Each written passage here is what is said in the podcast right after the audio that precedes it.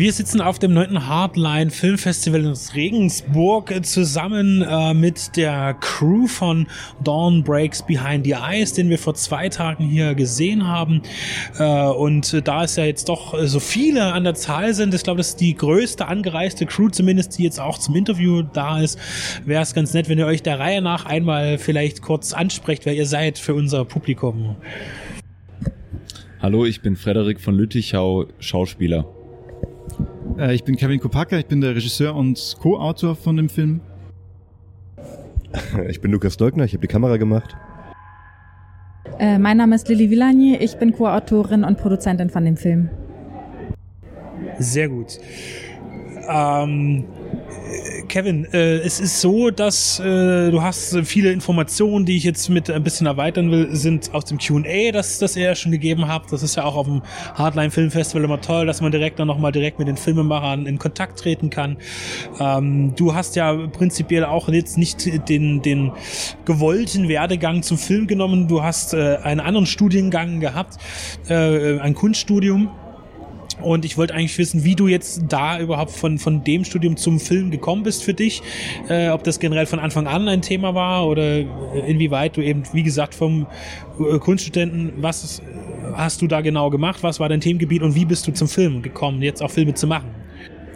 Genau, bei mir war es so, ich bin nach Berlin gezogen, ursprünglich um äh, szenisches Schreiben zu studieren oder beziehungsweise ich wollte eigentlich zu dem Zeitpunkt Schriftsteller werden äh, bin dann nach Berlin gezogen und ähm, habe dann doch beschlossen, freie Kunst zu studieren ähm, und war dann hauptsächlich in der Malerei tätig. Aber ich habe dann irgendwie auch schnell gemerkt, dass wenn man mich nach meinen Lieblingskünstlern gefragt hat, habe ich dann oft Regisseure oder Regisseurinnen genannt und äh, habe dann im Laufe des Studiums auch schon meine ersten Kurzfilme da gedreht und ähm, hatte auch äh, immer schon eigentlich, eine, also seit ich denken kann, war ich schon ein riesiger Horrorfan und hatte aber während des Kunststudiums immer das Gefühl, okay, ich muss, also Kunst und Horror, das, das lässt sich nicht in Einklang bringen und ähm, habe dann aber irgendwann gemerkt, so ich habe eigentlich nicht so wirklich Lust auf diese Kunstszene, ähm, weil es auch sehr schon was sehr Elitäres immer hat und hab, irgendwann war, kam mir so der Gedanke, dass eigentlich am glücklichsten wäre ich, wenn ich äh, Horrorfilmregisseur wäre und dann gedacht, okay, aber warum mache ich das nicht einfach und äh, genau, habe dann einfach das Atelier aufgegeben und ähm, dann angefangen Filme zu machen. Das ist ja jetzt dein, dein zweiter Langfilm, den du hier präsentierst. Ähm, der erste ähm, war Hager, äh, auch mit äh, mit äh, Schauspielkriegen mit in die nächste Produktion reingenommen direkt. Äh, da wollte ich fragen, ich habe den Film nicht gesehen, leider. Ähm, was ist das für ein, äh, welcher Bereich deckt dieser Film ab und äh, wie ist da die Reaktion gewesen bis, bis heute? Oder ist das für dich auch hilfreich gewesen, jetzt den zweiten Film äh, auf, auf die Beine stellen zu können? Äh, genau, Hager, also das hat er angefangen, dass ich ähm, einen Kurzfilm gemacht habe, Hades hieß der, ähm, auch mit Lukas schon zusammen. Und wir haben dann dazu die Fortsetzung gemacht, Ptolomea.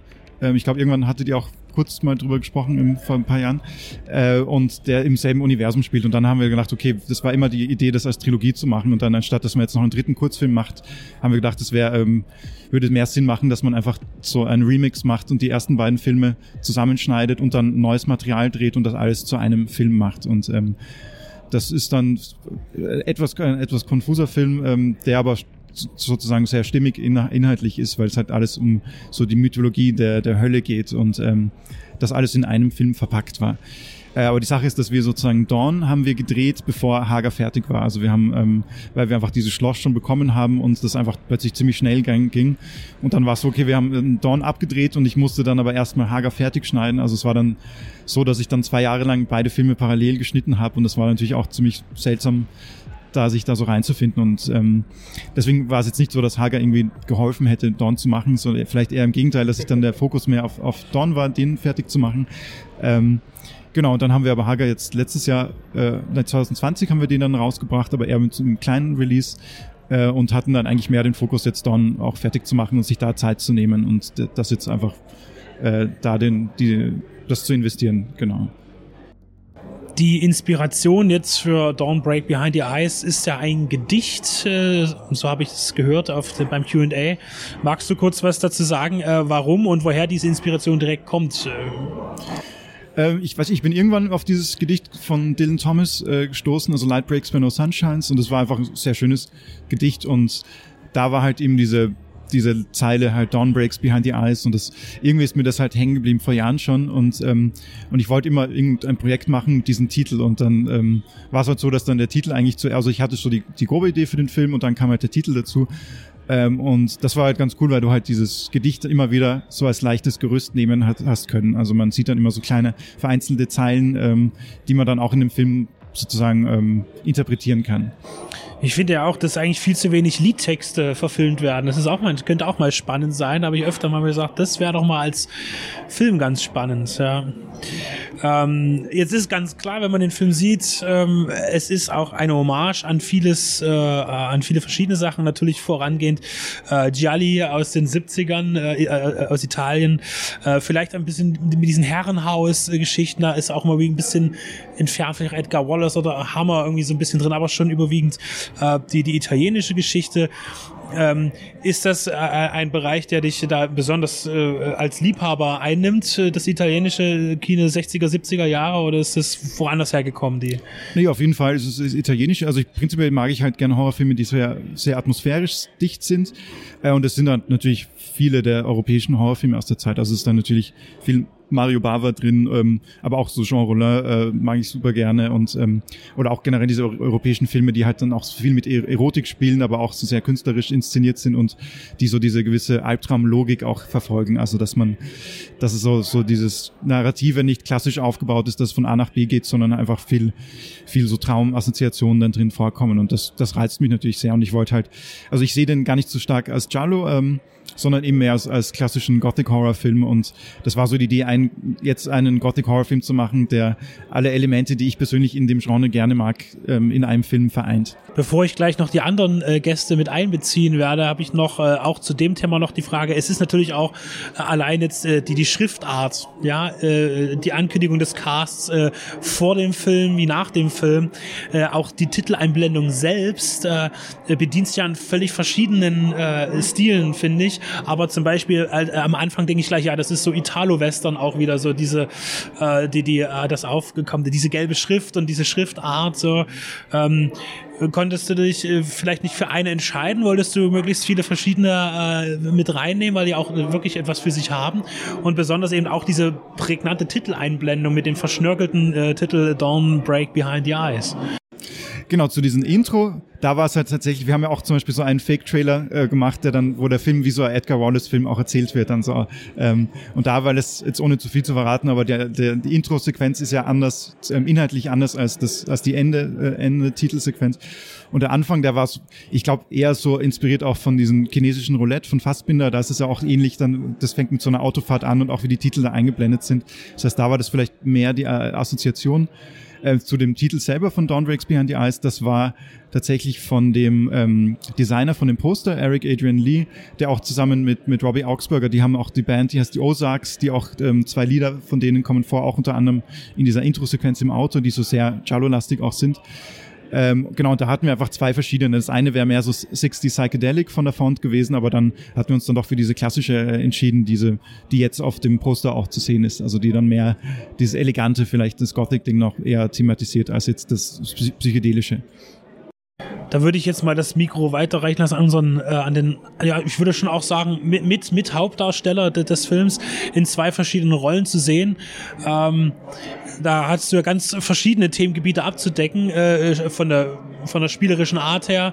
Einmal einen älteren, etwas ja, reaktionären äh, Mann, der ein bisschen Probleme mit Umgang mit seiner Frau hat irgendwie.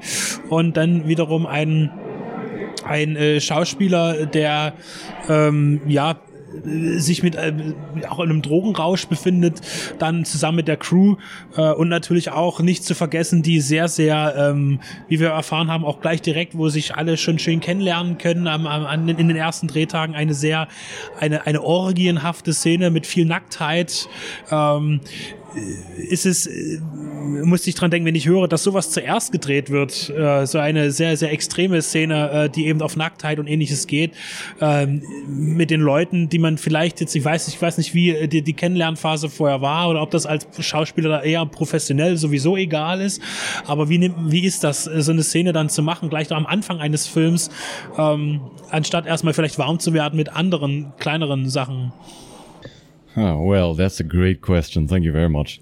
Nein, äh, also die, äh, die, ich, also ich, ich persönlich habe da ja, äh, habe da überhaupt gar keine Berührungsängste, was so Nacktheit und sowas angeht. Ähm, ähm, wenn, wenn es natürlich Sinn macht im Film, also es habe schon vorhin darüber geredet, manchmal äh, gibt es Filme, wo Sachen drin sind, Nacktheit, wo man denkt so, ja, aber warum denn? Das ist doch jetzt, jetzt nur so sehr plakativ.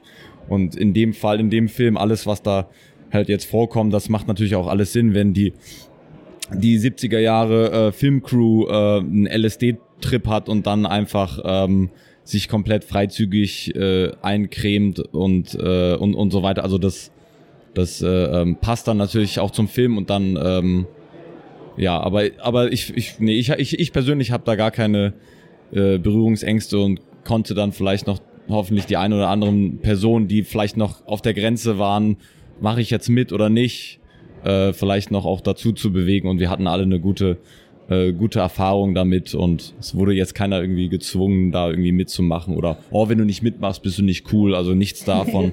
Nein, wir haben nicht Ähm, gedisst. Sogar Robert Nikesh äh, haben wir äh, überzeugt mitzumachen. Der war auch so, der war von Anfang, na, das mache ich nicht, da mache ich nicht mit und hat am, am Ende, glaube ich, äh, das doch ganz, äh, ganz genossen. Ja. Und zu den Charakteren, ähm, ja, es war äh, sehr spannend. Also vom, ich habe auch viel Theater gemacht und vom Theater kennt man das ja auch, dass man manchmal bei manchen, speziell bei so russischen Stücken, äh, Che- Chekhov oder so, dass man nicht, nicht nur einen Charakter spielt, sondern vielleicht zwei, drei oder vier und dann kurz umziehen und äh, irgendwie noch die, die äh, Putzfrau spielt und dann ist man plötzlich wieder was anderes. Das hat natürlich dann auch sehr viel Spaß gemacht, das aufzubauen, das hat der Charakter im Charakter. Ähm, äh, es war, war sehr, sehr spannend. Aber ich finde äh, noch dazu, was du gesagt hast, gerade, dass der ein paar Probleme mit seiner Frau hat. Also ich finde, ich finde, das ist noch ganz nett ausgedrückt, weil ähm, das, er, ist, er hat nicht nur ein paar Probleme mit seiner Frau, sondern die Beziehung ist halt so, dass er sie zu jeder Moment, in der er es kann, sie äh, niedriger macht oder runter macht oder sagt, sie ist entweder dumm oder sie hat nicht mitgedacht äh, und so weiter und sie ist gefangen in diesem äh, Entschuldigung, Entschuldigung, bis sie dann halt auch ausbricht. Und das ist für mich, also im ganzen Film, das war wirklich ein toller Moment dann, auch diese Szene, wo sie dann sagt, es ist vorbei. Äh, und wo er, wo man dann sieht, dass, was er in Wirklichkeit ist, ein kleiner Wurm. Das ist er ja auch, Dieter in Wirklichkeit. Möchte übergehen noch kurz äh, auf die äh, auf diese Schlosssituation. Mir fiel gerade noch ein, ihr habt ja in einem Schloss in, in Mecklenburg-Vorpommern äh, gedrehen können. Ähm, da da ist meine Frage, wie ist das? äh, Die Innenaufnahmen sind da auch entstanden und wie äh, ist das? Da ist ja auch eine Möblierung drin. Wir haben dieses dieses verlassene alte Schloss sehen wir auch, wo halt auch Unrat liegt oder irgendwie. Wie frei konnte man das? Ihr konntet es scheinbar frei nutzen. Wie kompliziert war das da, den zu erklären? Ja, wir müssen hier das und das. Oder habt ihr gar nicht so viel umstellen müssen oder umbauen müssen? Äh, wie hat sich das gestaltet äh, von von der Nutzung des Sets, das zur Verfügung stand? Ähm, nein, also wir hatten großes Glück, dass es an der Location wirklich vieles, äh, viele schöne Möbel gab. Ähm, und die äh, Schlossbesitzer, Schlossbesitzerin äh, waren sehr, sehr lieb und zuvorkommend äh, und haben uns äh, Zugang zu den meisten Sachen auch gewährt, die es dort gab. Ähm, ja, es ist das Schloss an sich war sehr dankbar natürlich, große Fenster, äh, schöne große Säle zum Ausleuchten. Also für mich als äh, DOP äh, eine große Freude, so eine Location zu haben, definitiv. Äh, wir haben an Props haben wir sehr wenig mitgebracht, muss man sagen. Ich glaube fast gar nichts. Äh, also nur die paar Handheld-Sachen wie die Peitsche oder so, ne? Oder war die auch im Schloss? ja. Nee, genau, also es, das war eigentlich, äh, es war schon alles da. Wir mussten es dann für ein paar Szenen haben wir es, ähm, weil es halt eben im Umbau oder in so einer Zwischenphase sich befindet oder befand, das Schloss zu dem Zeitpunkt. Wir haben ja ähm, das Schloss bekommen, als es äh, in der Übergangsphase war von dem maroden Zustand äh, zu einem renovierten Zustand. Jetzt mittlerweile sieht es schon ganz anders aus, tatsächlich vor Ort. Sogar die Fassade außen müssen die laut Denkmalpflege jetzt alles wieder neu machen. Es wird ein ganz, ganz anderes Schloss sein. Ähm, und äh, ich bin extrem froh, dass wir es in dem Zustand äh, erleben konnten. Ihr habt das konserviert dann auch für die Nachwelt. Ja, das ist ja auch die Aufgabe ja. von Film manchmal. Wenn ich gerade den Kameramenschen äh, da habe, dann äh, wollte ich fragen, natürlich, ähm, es wurde auch gesagt, der Film ist natürlich komplett digital gedreht worden. Das ist, äh, äh, dass man analog dreht, das ist ja äh, gar, gar keine äh, äh, Möglichkeit mehr, auch vom, vom finanziellen wahrscheinlich her. Ähm, ich muss aber sagen, diese, diese Nachbearbeitung, natürlich wurde der Film dann nachbearbeitet, um ihn eben nicht digital aussehen zu lassen, äh, mit der Körnigkeit und auch mit Farben. Ich muss sagen, der, der, ich fand, der Film war ja super ausgeleuchtet. Also, die, was ich auch bei Independent-Filmen, aber auch bei, bei großen Produktionen vermisse zunehmend ist, dass mutmaßlich die Leute viel zu wenig Gedanken über die Ausleuchtung machen. Da ist ja auch der, der Kameramensch dann eben die Person, die ja auch eigentlich der oberste Beleuchter ist, äh, um zu schauen, wie das Bild ausschaut. Also, der Film ist sensationell mit, mit, mit in jeder Szene auch mit Dunkelheit und mit, mit Helligkeit ausgeleuchtet und gut abgefilmt. Das hat mir wunderbar gefallen. Danke. Ja, also äh, da gehen auf jeden Fall schon mal gleich Props raus an meinen Oberbeleuchter Frederik Adam. Also der hat mir da sehr geholfen. Ich ähm, habe selber auch, na, also ich versuche mich auch voranzuarbeiten irgendwie natürlich, aber es war auch für mich äh, das größte Projekt, was ich gemacht hatte bis dato. Und äh, er ist halt da schon deutlich erfahrener und konnte mir da super zur Seite stehen und äh, meine Vorstellungen umsetzen, genau wie ich es mir vorgestellt habe. Ja. Und das ist ja allgemein auch so das Dankbare vielleicht an dem, an dem Genre äh, und auch an, an, am Drehbuch, an diesem Film allgemein, äh, dass man äh, ja als Bildgestalter totale Freiheit hat und es war eine große Freude für mich, muss ich sagen. Wie lange ist man da vor der Szene beschäftigt dann mit, äh, wobei so äh, schon sehr stark äh, auf, auf Licht auch alles und Farben basiertes Bild. Das ist äh, sicherlich ein, ein, sehr langer Vorgang dann. Ja, also wir hatten jetzt, ähm, wir hatten das Glück, dass wir die Location halt eben auch schon relativ, also es stand relativ, oder für unsere Verhältnisse relativ früh fest, dass wir an dieser Location drehen werden, in diesem Schloss. Und deswegen konnten wir es auch scouten, konnten uns genau überlegen äh, und auch schon beim Schreiben natürlich äh, überlegen, wie, ähm, wie wo was gefilmt wird. Ähm, ja, also ich finde es auch toll, dass in dunklen Szenen eben, äh, wenn nur mit einem Kerzenleuchter agiert wird, eben nicht dieses, dieses Übertriebene dann noch irgendwo einen Spot hinzusetzen, um diese Helligkeit zu simulieren, die es da überhaupt nicht gibt in der Dunkelheit. Ähm, das fand ich auch stark. Das, ja, das ist, ist so mir auch wichtig. Ich mag, also ich, das ist eine Sache, die mich immer sehr stört, äh, wenn, wenn man dunkle Szenen hat, die aber wie Day for Night aussehen oder halt viel zu ausgeleuchtet sind. Ich finde, wenn es dunkle Momente gibt, dann müssen die auch dunkel sein. So. Es ist so, ich muss, ich habe das, das Wissen gerade nicht, aber ähm, äh, wenn ich jetzt davon ausgehe, dass du eine, äh, eine Ausbildung gemacht hast zum, zum Kam Kameramann. Würdest du teilweise richtig liegen. Ja. Nein, ich habe ich hab nicht auch, den, auch keinen klassischer Werdegang sozusagen. Ich, hab, äh, ich bin nach Berlin gekommen vor irgendwie zehn Jahren oder so und habe äh, eine Ausbildung gemacht zum Mediengestalter und habe dann, nachdem ich damit fertig war, habe ich mich selbstständig gemacht und mache das seitdem.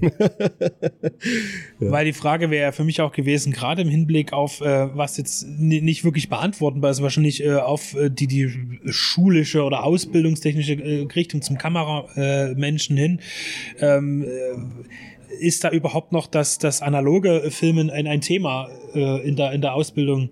Äh, in, also in, in der Mediengestalterausbildung auf gar keinen Fall. Äh, das ist auch sehr fernsehzentrisch, das muss man sagen. Also es geht da um, um Broadcast-Leute auszubilden. Ne, in unserer Berufsschulklasse sozusagen, da saßen dann auch Leute, die äh, nur bei einem Radiosender arbeiten und die mussten in ihrer Abschlussprüfung dann auch äh, ja, Bild, also bildtechnische Fragen beantworten und so weiter. Also ja, äh, es wird nicht drauf eingegangen. Nein. ich muss noch mal auch noch was zurückkommen. Und zwar äh, wurde etwas angedeutet beim Q&A, was die Vergangenheit des, äh, des Sets angeht, des Schlosses. Äh, da wurde äh, die, da, wurde irgendwie das so, äh, es hörte sich als gäbe es da etwas Schweinkram zu erzählen. Das ist sehr geheimnisvoll. Was ist denn mit diesem Schloss äh, vorher gewesen? Was hat sich dort befunden? Keine. Also ich kann so nur ganz grob sagen, dass das wurde für so ähm, Fetischpartys verwendet von dem von den Leuten, aber ich, ich weiß nicht, wie sehr das jetzt nach außen getragen werden soll von den Besitzern her. Das ist ja in, im, im äh, Schweriner Landtag ist das doch ein großes Thema. da ist das, glaube ich, jetzt nicht so schlimm. genau. Wahrscheinlich war es so gewesen. Äh, wir wollen natürlich auch noch die äh, Co-Produzentin mit ins Boot holen am Mikrofon. Ähm, äh, vielleicht habe ich das jetzt alles äh, falsch gesehen. Ich habe, äh, man vergisst auch kleine Details. Ich würde mich natürlich nochmal dafür interessieren, wie es äh, finanziell äh, in der Gestaltung aussah, welche Möglichkeiten, auf was konnte man zurückgreifen. Ist es äh, eigenfinanziert, welches Sponsoring gab es oder gab es auch die, die, die Anstrengung, da eine Förderung zu gewinnen? Ähm, ja, die Anstrengung gab's. Ähm, dadurch, dass wir aber einen sehr tighten Zeitplan hatten. Also wir haben, wie Kevin schon gesagt hat, wir haben Hager gedreht, dann äh, kam diese Idee von dem Film in einem Schloss, dann ist das Schloss gekommen und dann wussten wir, es gibt diesen Zeitraum im Mai von drei Wochen, da war es Oktober, als wir das Schloss das erste Mal angeguckt haben. Und da wollten die Schlossbesitzerinnen und Schlossbesitzer schon wissen, wollt ihr, das, wollt ihr den Zeitraum haben, sollen wir das für euch blocken, weil sonst würden wir es anderweitig vermieten. Und dann mussten wir mussten wir sagen ja oder nein. Und haben dann gesagt ja und das kriegen wir hin, weil die Grundidee ähm, stand für, für das Konzept. Ähm, und dann haben wir in einem relativ kurzen Zeitraum das Drehbuch zusammengeschrieben, aber da war es dann auch schon wieder Januar, als es fertig war oder so oder Dezember um Januar rum. Und dann ähm, haben wir im Mai schon gedreht. Und tatsächlich ist es ja auch ein Stoff, der schwer zu kommunizieren ist. Also es ist Einerseits hat Kevin noch keinen Langfilm gemacht davor oder beziehungsweise keinen, den man vorzeigen konnte bis zu dem Zeitpunkt. Das ist ein Stoff, der, ähm, der eine Erzählstruktur hat, die unkonventionell ist. Der lebt ganz viel über Visualität und wie kommuniziert man das. Und ähm, da, ja, das ist natürlich schwierig gewesen. Unser ähm, Way to Go war dann, dass wir versucht haben, über ähm, also, dass wir versucht haben, so viele Leute ins Boot zu holen, die gut sind und die Bock auf das Projekt haben, die Kosten so gering wie möglich zu halten. Kevin hat es dann am Ende selbst finanziert. Ähm, wir hatten aber super Support von verschiedenen ähm, Verleihen. Ari war da ganz groß mit dabei. Die, äh, da, da sind Kevin, äh, sind Lukas und ich zusammen hingegangen und haben das da einmal gepitcht. Da hatten wir super Support ähm, von der technischen Seite aber auch von Theorent und von Ludwig Kamera. Ähm, die haben uns da unterstützt und das ist natürlich eins der großen Themen. Ne? Also wir hatten dann die Technik, ins Preis, den wir uns leisten konnten. Wir hatten die Crew, die ähm, an Bord war, die super war und die ähm, Bock auf das Projekt hatte und wir hatten das Schloss. Wir haben dann ähm, alle zusammen in dem Schloss gelebt. Das hat natürlich auch geholfen. Wir haben uns einen Koch geholt, der, der da mit uns zusammen gelebt hat und der uns versorgt hat. Also wir haben versucht, die Kosten so gering wie möglich zu halten und trotzdem gibt's halt einfach Ausgaben, die es gibt und die ähm, hat Kevin dann tatsächlich selber stemmen müssen. Wie lang war die Zeit im Schloss äh, vor Ort, die Drehzeit? Drei Jahre. wir waren, genau, wir waren, ähm, glaub, wir waren drei Wochen da. Also ich glaube 23 Tage mit Anreise und Abreise. Ähm, genau, äh, ja das ist gefühlt wie drei Jahre, kommt ja auch jetzt noch äh, auf eine Frage hin. Man kann ja auch äh, Dawn Break Behind the Eyes durchaus als Zeit, naja, Reisefilm ist vielleicht äh, der, der falsche Begriff, aber äh, ein, ein Zeitfilm begreifen. Ähm, und äh, das finde ich ja auch spannend, dass man erstmal äh, die, man muss sich ja auch erstmal orientieren dann, ne? wo ist wie und wie funktioniert es und ist äh, der gezeigte, äh, diese, der Film im Film am Anfang, aber auch vielleicht nochmal eine andere Ebene eigentlich. Das fand ich sehr spannend. Ähm, ist äh, das Thema Zeitreise zu übertrieben gesagt oder wahrscheinlich eher Zeitzustandsfilm?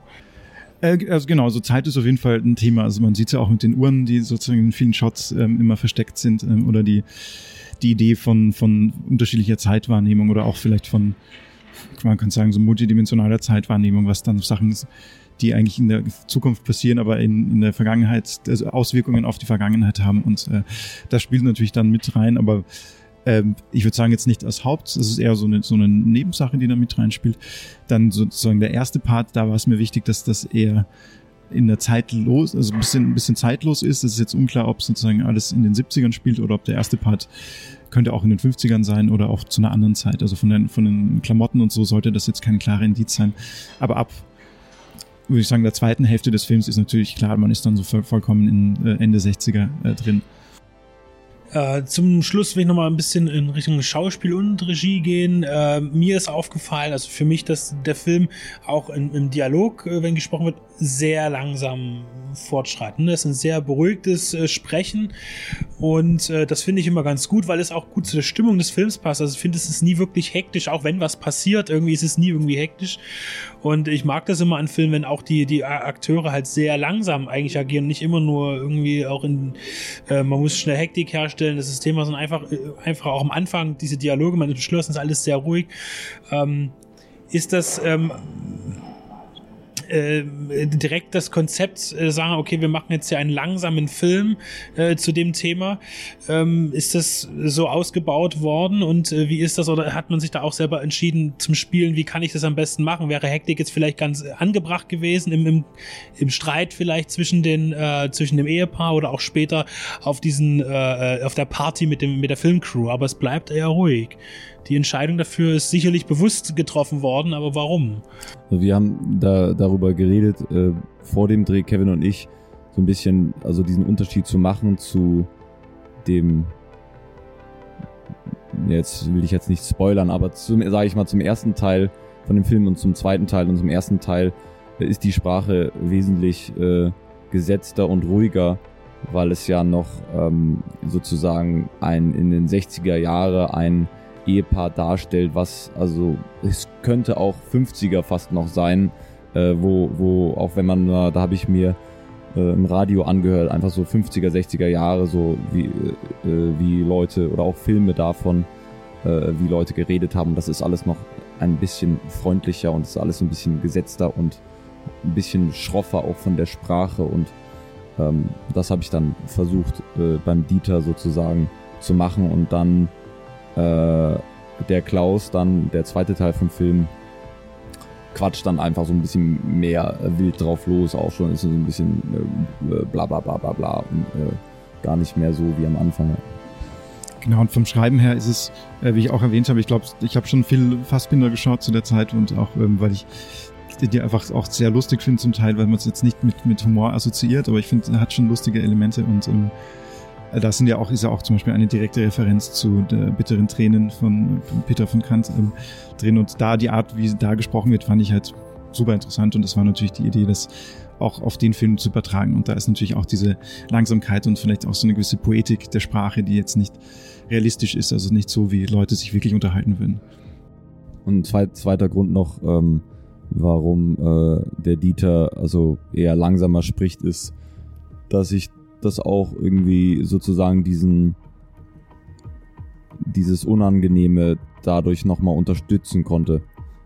Dass er eigentlich nicht wenig sagt, also wenig redet und wenn er redet, ist er eigentlich immer ziemlich ähm, fies.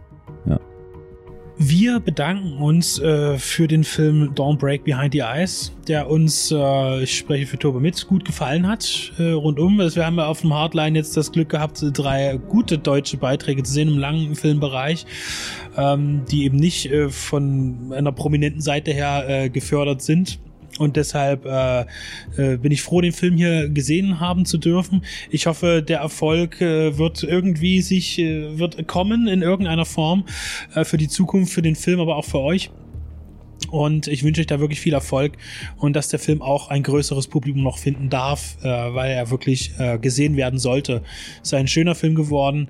Ähm, auch ein, äh, trotz eben der Hommage ist er doch auch etwas Eigenes und ich finde, das ist ganz gut gelungen und ich finde ihn in sich komplett sehr gut stimmig. Und äh, das äh, finde ich ganz großartig. Oh, super, vielen Dank. Das freut uns sehr.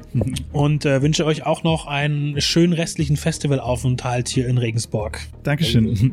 Danke.